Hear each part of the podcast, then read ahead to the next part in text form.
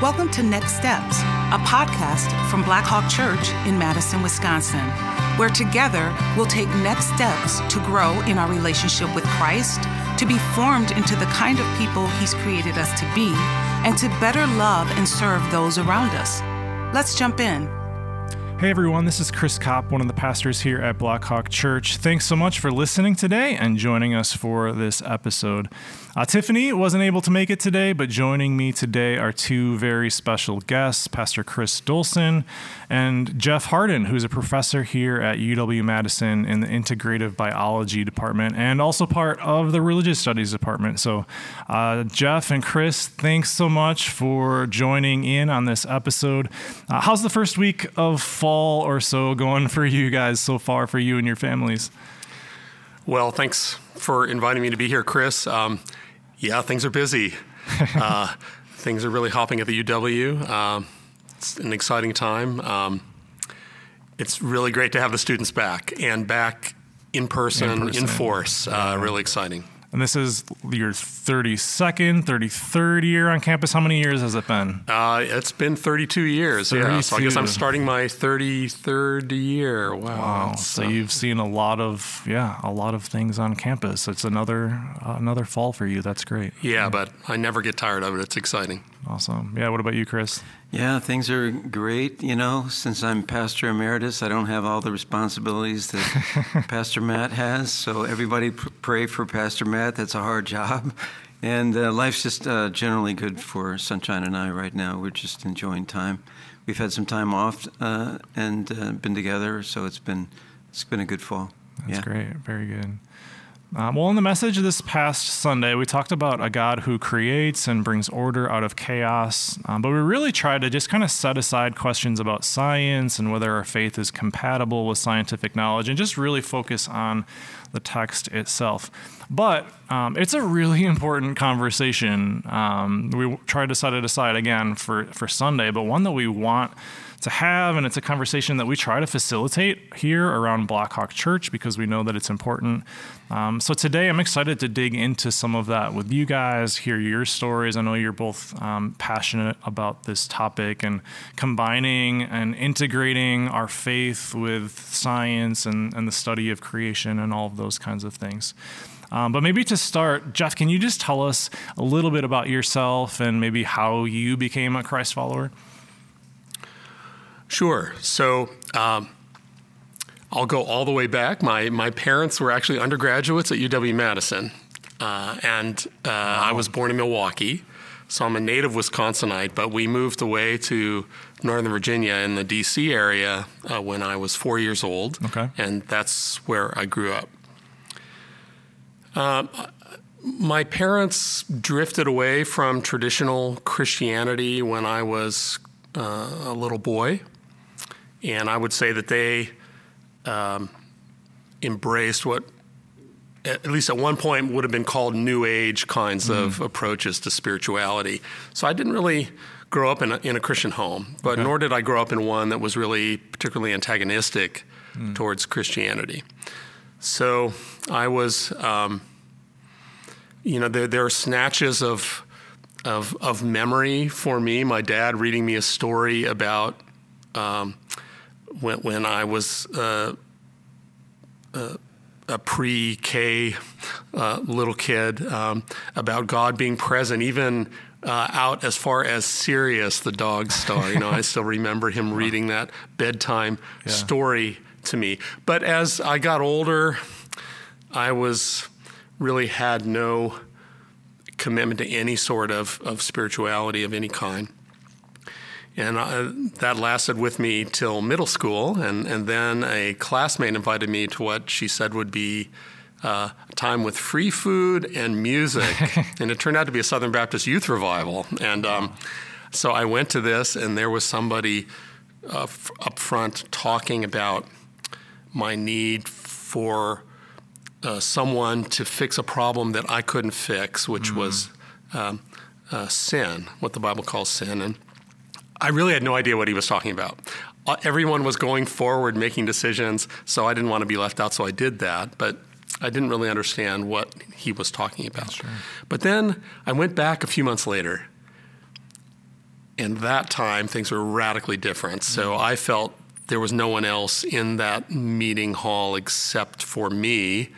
And I felt that the speaker was speaking directly to me. I had a very dramatic conversion and put my trust in Jesus at that point.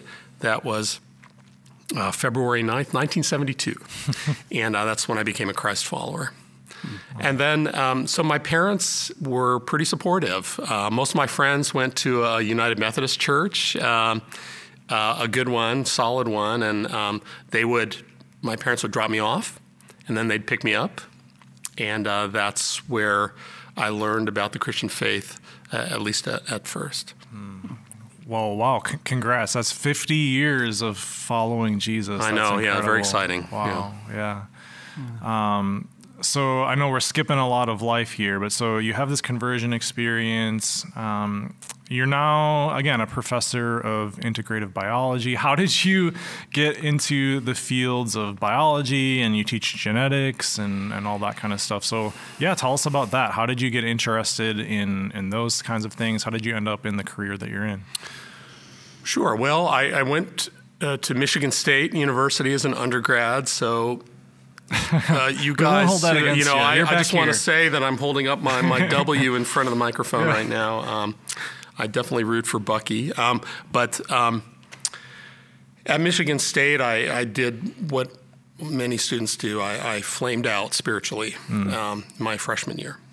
And I came to a crisis point partway through my second year in college. And at that point, I had to decide either Jesus is real, Christianity is true, and I need to orient my entire life around that, or I need to own up and say, I've been living a lie. Yet I knew it was true. Wow. And once I came to that realization, I got involved in a local parachurch ministry, Crew, now called Crew, helped me to grow in my faith. And I became a student leader. On the academic side, I come into the university as a physics major and a music major. I was a clarinet performance major, and I was really interested in physics. We should have asked him to bring his clarinet. Yeah, maybe I don't know. Well, but I got. Most people don't think of Jeff Hardin as a clarinet. A major. That's pretty cool. Yeah, that's where it all started with the clarinet. There you go. Yeah. Except there was a problem. I realized I wasn't quite good enough to make it as a classical clarinet performance professional, nor were my math skills good enough to be a top shelf physicist. So I changed my majors to zoology and German, which are the degrees that I ended up getting. And I was kind of headed on a pre-med track. My brother had contracted bacterial meningitis. I wanted to try to help people, and so I was kind of vaguely pre-med. But as I grew in my faith, I was taking all of these biology classes, and you know, I really never had the kind of moments that I know from many conversations lots of students have.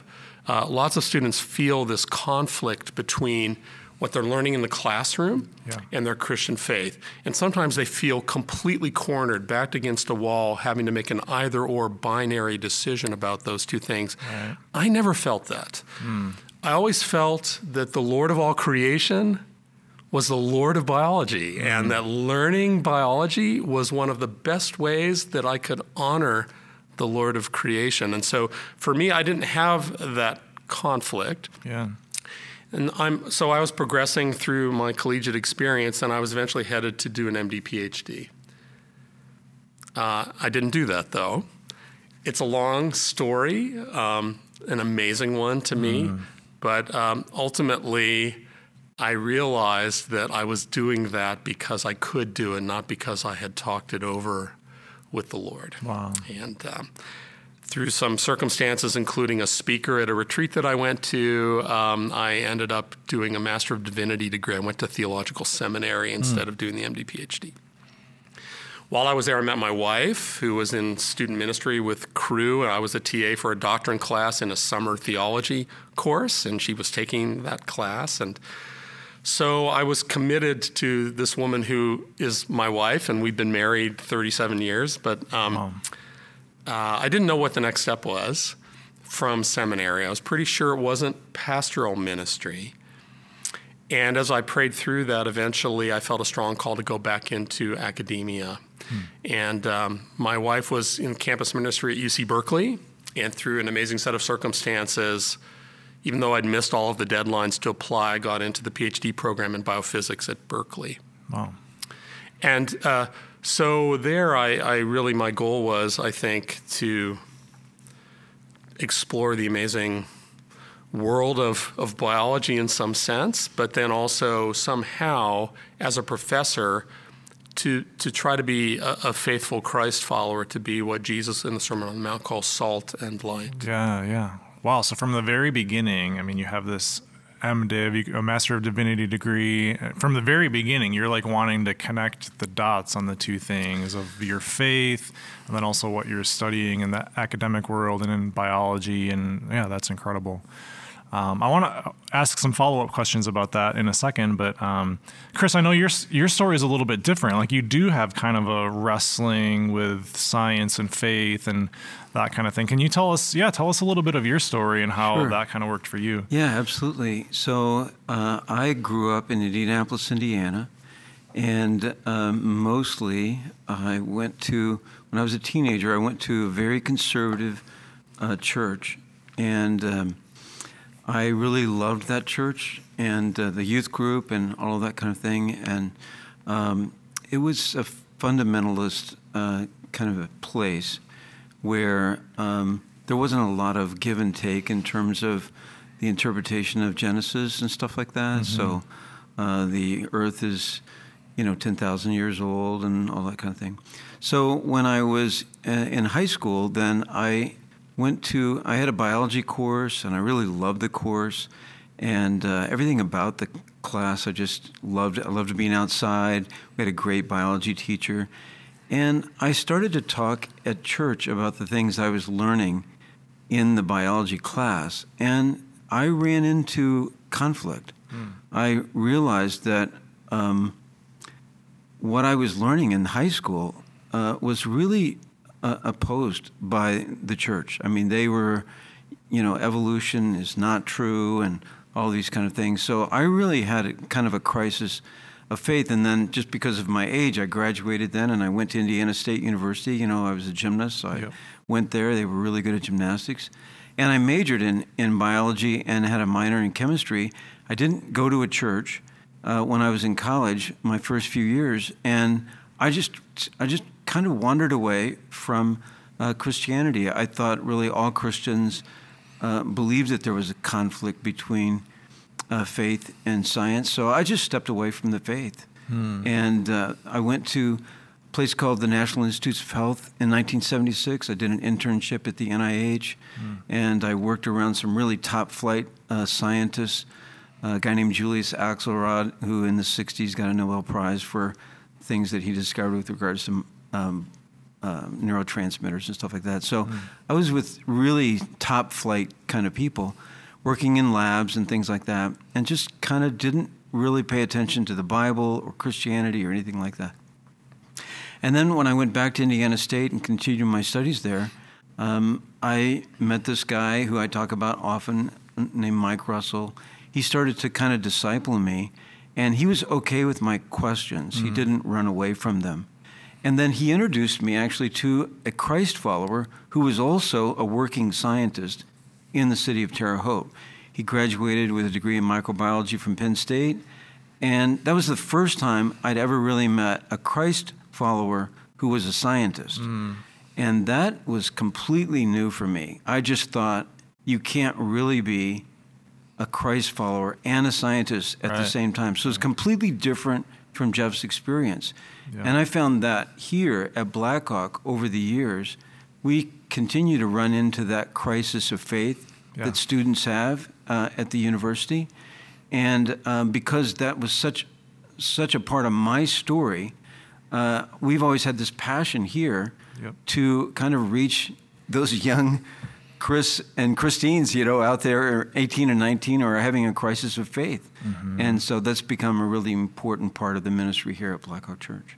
Yeah, I don't think I've ever heard all of that backstory. Thanks for, for sharing that. Given your experience, Chris, and then Jeff, you've been following Christ for 50 years and on campus for 32 years. What would you guys say to the student that's maybe listening right now, maybe first few weeks on campus, and they're wrestling through this stuff, or the high school student that's in classes right now, or just people in general that are kind of wrestling through some of these different questions about how to kind of make their faith and their intellect kind of jive and go together. What would you say to the person that's wrestling through whether their faith can be compatible with science and the things that they're studying and that kind of thing? Any words of wisdom to share there? Oh yeah, I mean, so that crisis is a real crisis for many people, and I just feel for people that are going through that, because they feel there's real important things to them. It's kind of like their intellect and then their heart or something like that, their faith. They've had maybe a faith experience and stuff. And I just, first of all, I just feel for them kind of what they're going through. Mm-hmm.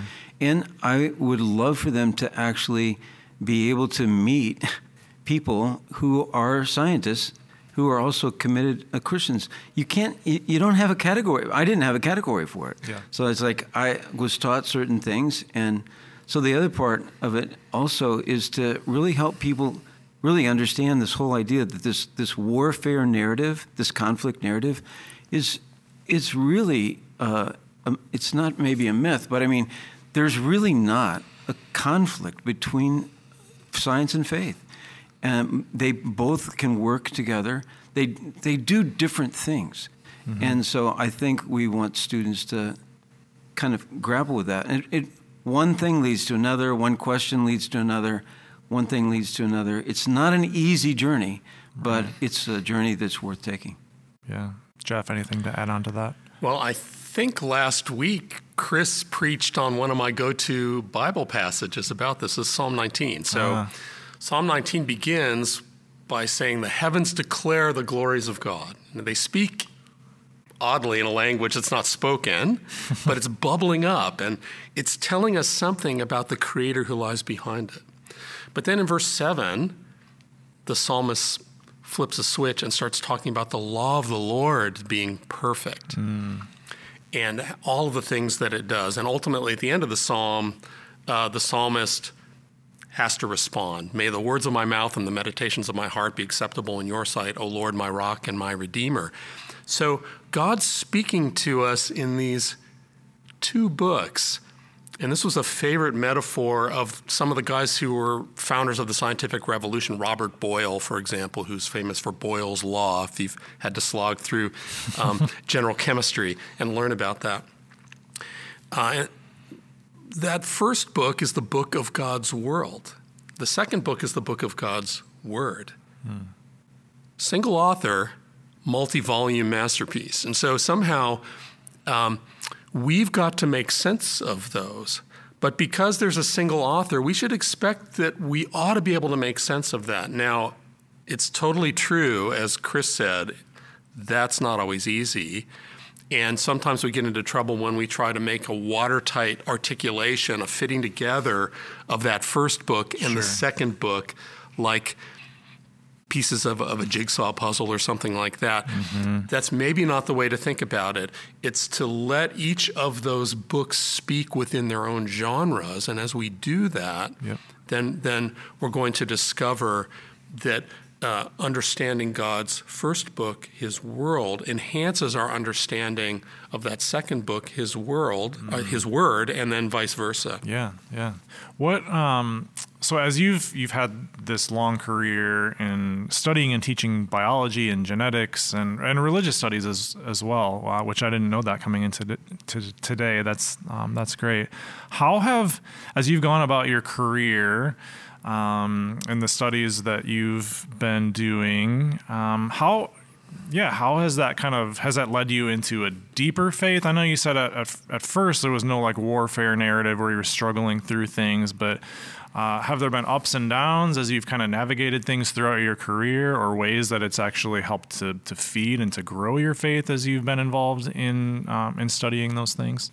Well, I study how embryos develop now, okay, and that's what I've done for my entire career. And I got hooked on embryos as a first-year PhD student at Berkeley, and that happened the first time I looked through a microscope at a developing embryo. It was a sea urchin embryo, it turns out, and that got me absolutely hooked on embryonic development. So I think for me and for many Christians who are in the sciences, being a scientist is an opportunity for worship.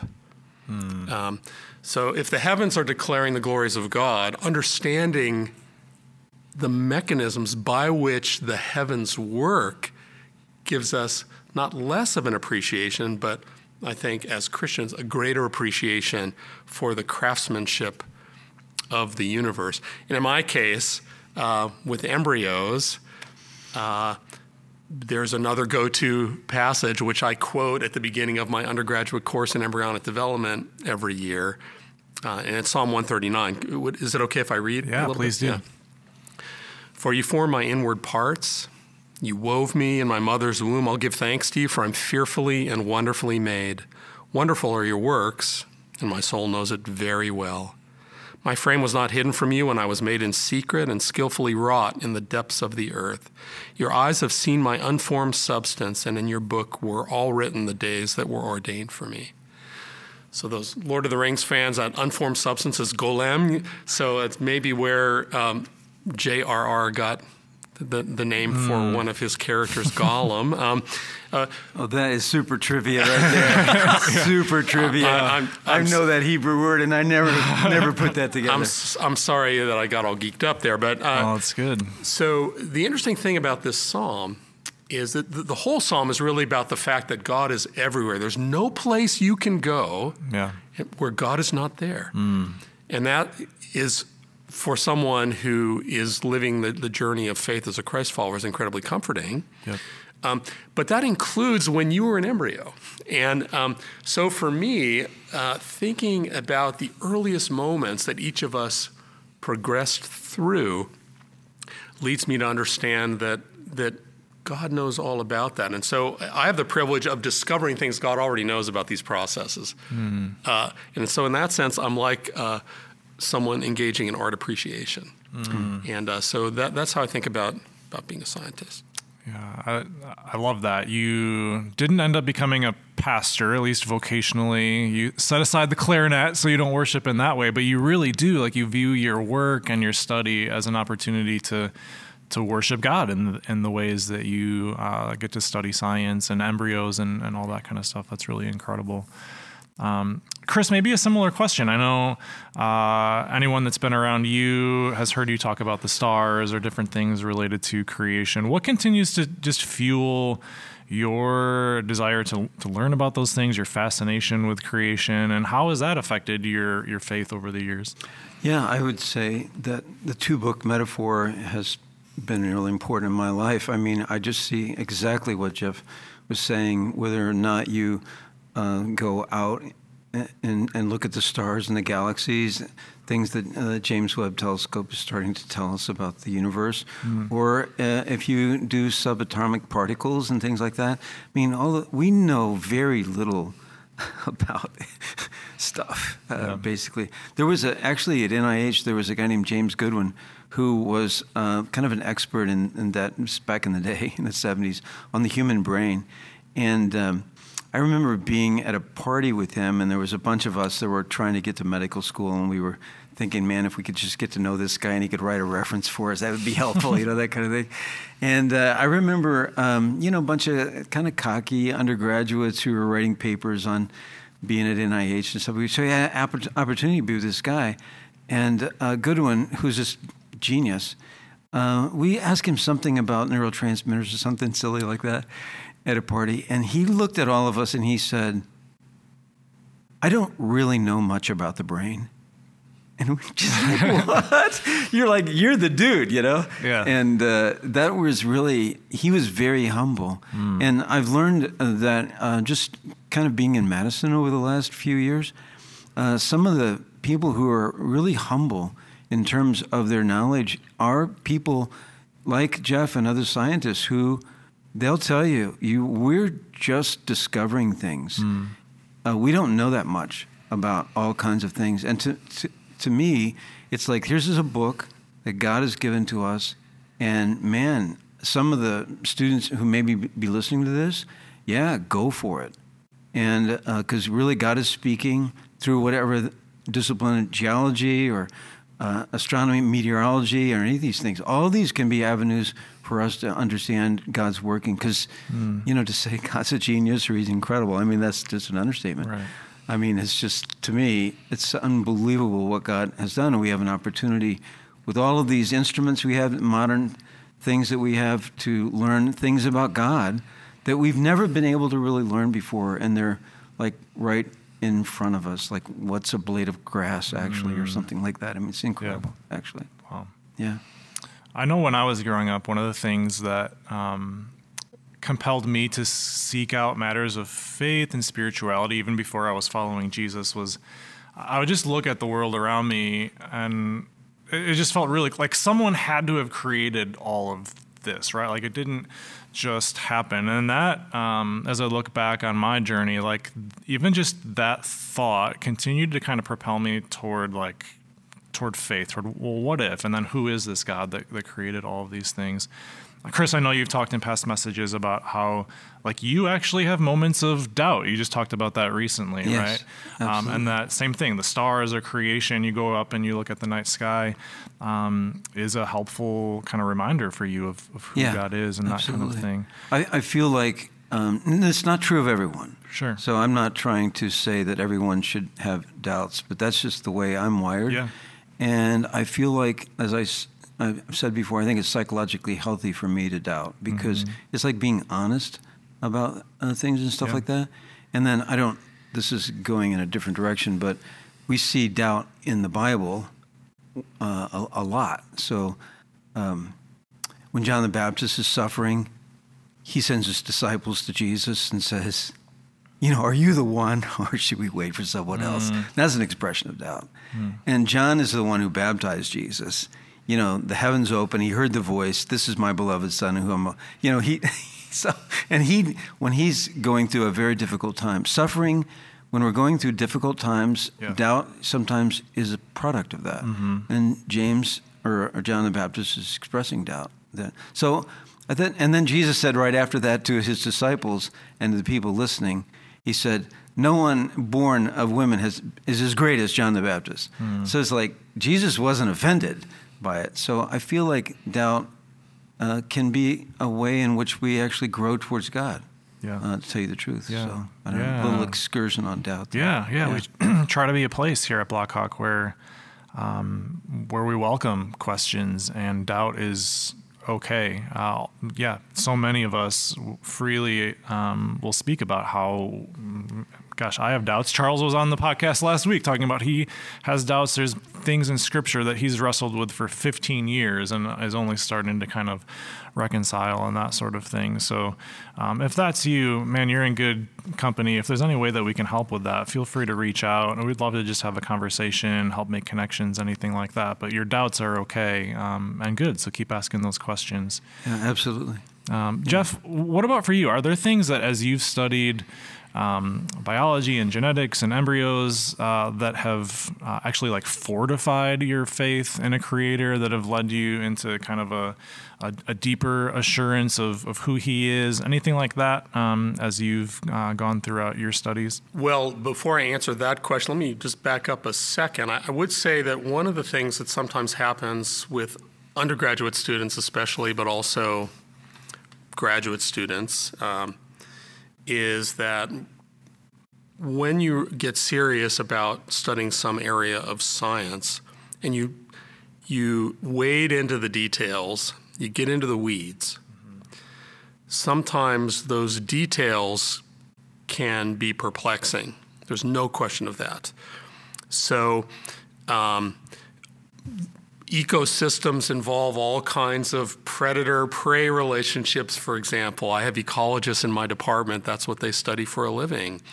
I grew up on a steady diet of nature documentaries, and my son Christopher, who has severe autism, he lives at home with us. Well, he loves those Nat Geo documentaries, And some of the things that happen there are disturbing. You know, if you have kind of an idealized view of how God's world works. And that can be true in other areas. The weirdness of quantum mechanics, just the stochastic nature of molecules bumping around in gases or whatever it is, these can lead you to ask some deep questions. Yeah. And I think my one piece of advice about that, after having spent decades as a practicing scientist, is that none of those issues are deal breakers. We may not have all of the answers about how to fit all of those together with our faith. And one of the reasons for that is simply that the Bible doesn't know anything about modern science. The people writing the Bible were writing to a completely different audience in a pre-scientific era. They use language that doesn't have the precision of modern science. Yep. And so we shouldn't expect it to carry the kind of precision we want as 21st century moderns or postmoderns thinking about that. Now, getting back to your question. Sure. One of the things that I'm really interested in right now, because I study embryos, is embryos are going places. We all started as a zygote, a fertilized egg, and stuff happens. And this amazing stuff leads to organisms with incredible complexity, from head to foot, from the center out towards the right and left, with all these amazing structures. And one of the things that developmental biologists are learning is that embryos are front-loaded with a lot of things that unfold over the course of their subsequent development. And so for me, this is just cause for praise for the creator. But it does lead me to ask, and some scientists are asking, well, are there other things in nature that are like that in God's creation that are front-loaded and unfolding? Some people think maybe so. The Webb Telescope, Chris mentioned that earlier, is helping us probe the earliest moments of the universe. And we're just beginning to get data from the Webb, so who knows what we're going to see eventually. But it's telling us something about the beginnings and the unfolding of the universe that I think as a Christian, I'm not surprised about these things, that God has created a universe that's orderly, but not just orderly, but is unfolding in really cool ways. Wow. Yeah, Chris, did you want to say something? You were looking excited over there. Yeah, no, I am excited. That Webb is going to be forgotten in 100 years. I mean, you know, the next things are... Yeah. So it's a journey. All of us are on a journey to really... humans are created in the image of God to be kind of mini rulers over the world, the way he wants us to... He wants us to understand the world. And he wants us... You know, as you were saying in Genesis 1, I mean... we have an opportunity to be, as his image bearers, people that care for creation, learn about creation, wonder about creation. So, I mean, I'm kind of smiling at all that, because all of this, we're on a journey to really become the kind of image bearers that God really ideally wants us to be. Obviously, there's the fall of humans and their sin and selfishness and disease and disaster that takes place in our lives. But at any rate, I just am excited about, to me, the idea of blending science and faith together really helps us to realize what God wants us to be as his image bearers and, you know, the many rulers over creation, what he wants us to do. Yeah.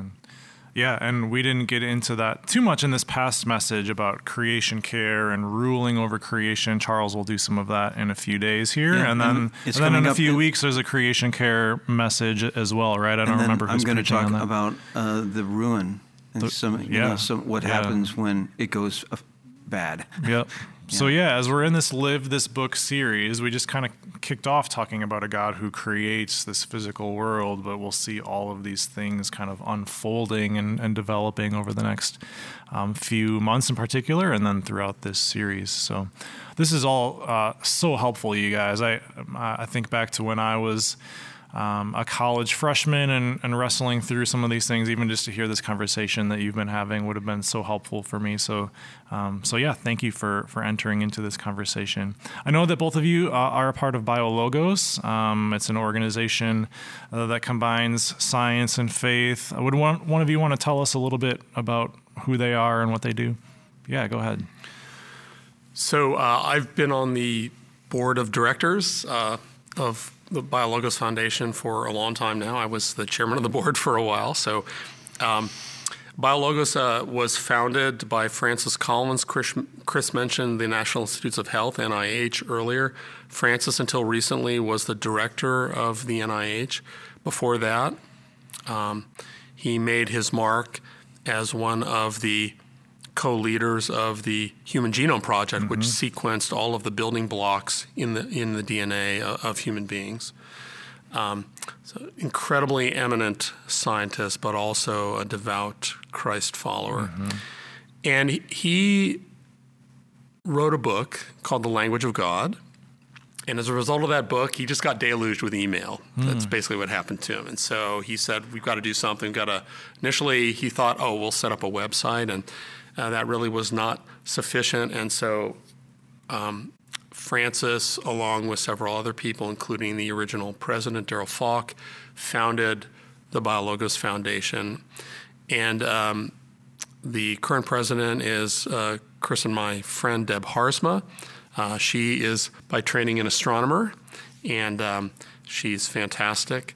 And BioLogos is dedicated to celebrating God's world and God's word, something I mentioned a little bit earlier, and providing resources to people of all ages, from grade school on up, to help them think through issues related to science and faith. But fundamentally, it's got that same posture that I think Chris and I have been talking about, that science is a cause for celebration of God's glory and helping Christians to see that there should be no barrier to them being fully devoted Christ followers and really digging into science on the one hand, and on the other hand, helping people who are not yet Christ followers to understand that they wouldn't have to set aside what they're excited about with regard to science in order to consider who Jesus is and following him. Oh, I would have had a lot less sleepless nights if there would have been a BioLogos website when I was in college. And the website is very helpful. And it's really, it's a really good, I can't say enough about it. Just when Francis had no idea his book was going to do what it did. And he was just like, he had no idea. The responses he got, really the organization's formation is really kind of an afterthought because he got so many emails. He got a bunch of graduate students in his table at his home to try to help him answer these emails. And then Obama says, you know, would you like to run the NIH? And so it's a really interesting story.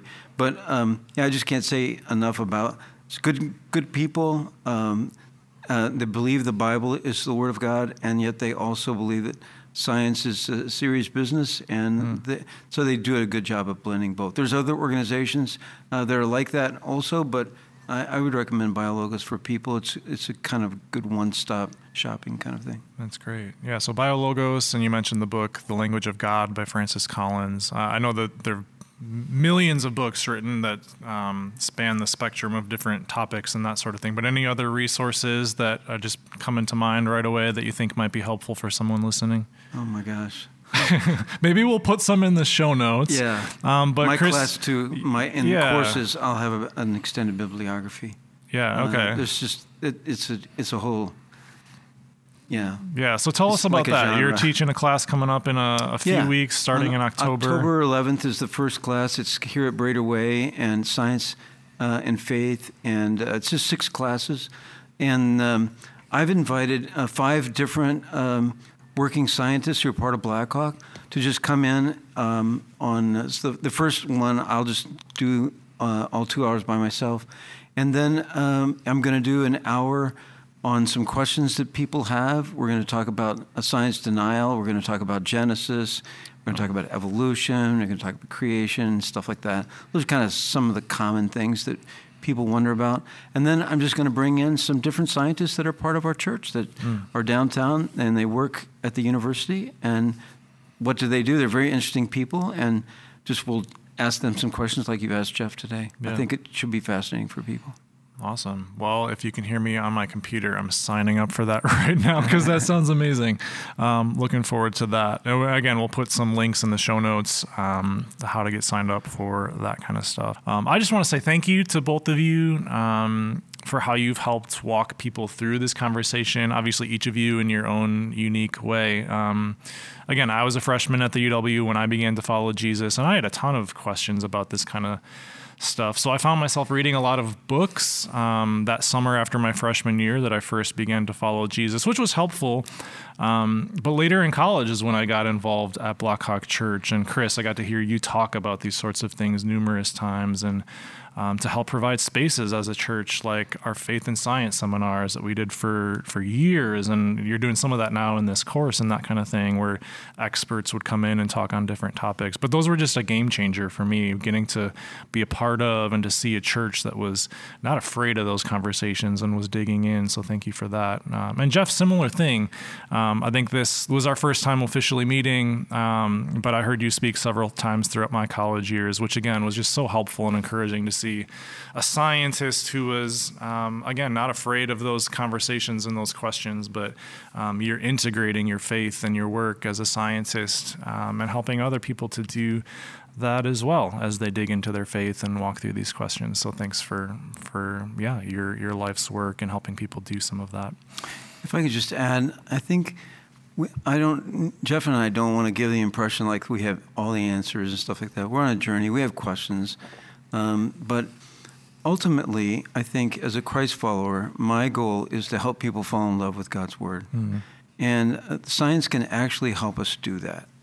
And as you bring questions about science and the way God operates in the world, you know, our goal here is that you just fall in love with his word, and so that you can trust his word and not put it on a shelf someplace, because his word can do transforming things in your life. So that's the end goal here is not that we all become PhD scientists. The end goal is to become hard-charging followers of Jesus. Yeah, I love that. That's a good note to end on. Jeff, as we leave here, you're headed to Iowa City to do some teaching. That's right. What's coming up for you over the next few days? Yes, I'm speaking at a science conference down there in Iowa City. What a surprise. Yeah, right? I know. That's right. Yeah. So a bunch of biochemists and molecular biologists getting together. So we'll think some deep thoughts there about cells and how they stick together. I bet you will. All right. Well, thanks so much again for making time for this conversation and for coming in and helping us have this conversation and dig in together.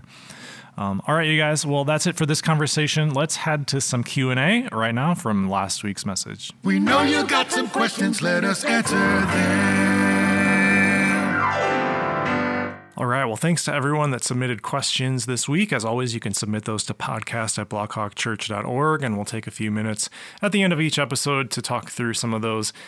We had a few questions for this week. I think most of them got answered in either the message from this past Sunday or will get answered in Charles' message this coming Sunday on the image of God. So the one that I think we'll spend a couple minutes on is this. It says, how can there be a beginning if God is infinite? Beginning referring to Genesis 1 verse 1, where it says, in the beginning, God created the heavens and the earth. So hang with me for just a couple minutes. We'll circle around that a little bit.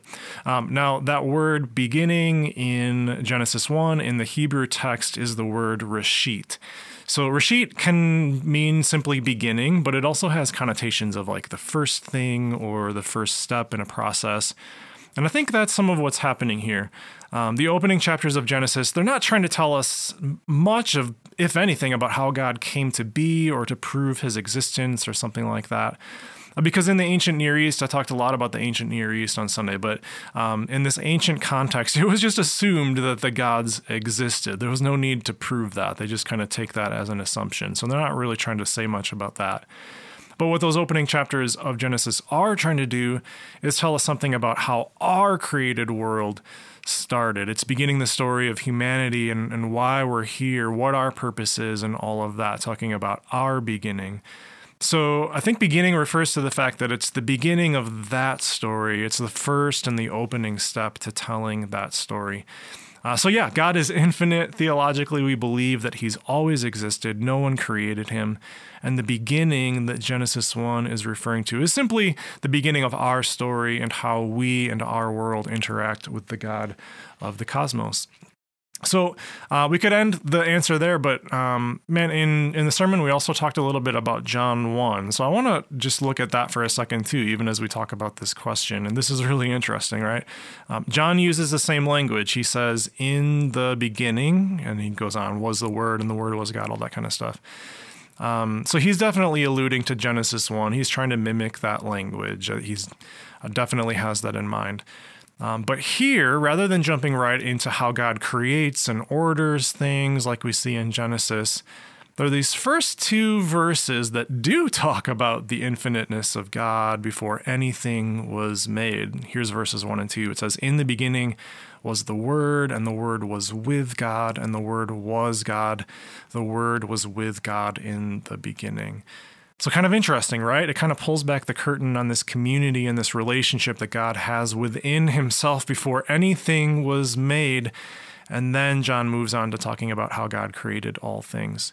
So anyway, when we combine Genesis 1 and John 1, we kind of get both sides of the coin of that question. One, where God has existed within himself for all eternity. That's John 1. He is infinite. But then also, too, there is a beginning to our created world and our story when God decides to decisively act and to move toward creating and ordering the cosmos. So he's infinite, and this is the beginning of our story. So there you go. I think we'll call that good for this week. Please send in your questions. I think we will have a lot of them after Charles' message on the image of God, because there's just so much to unpack. So thanks for listening. Have a great week, and we'll see you next week.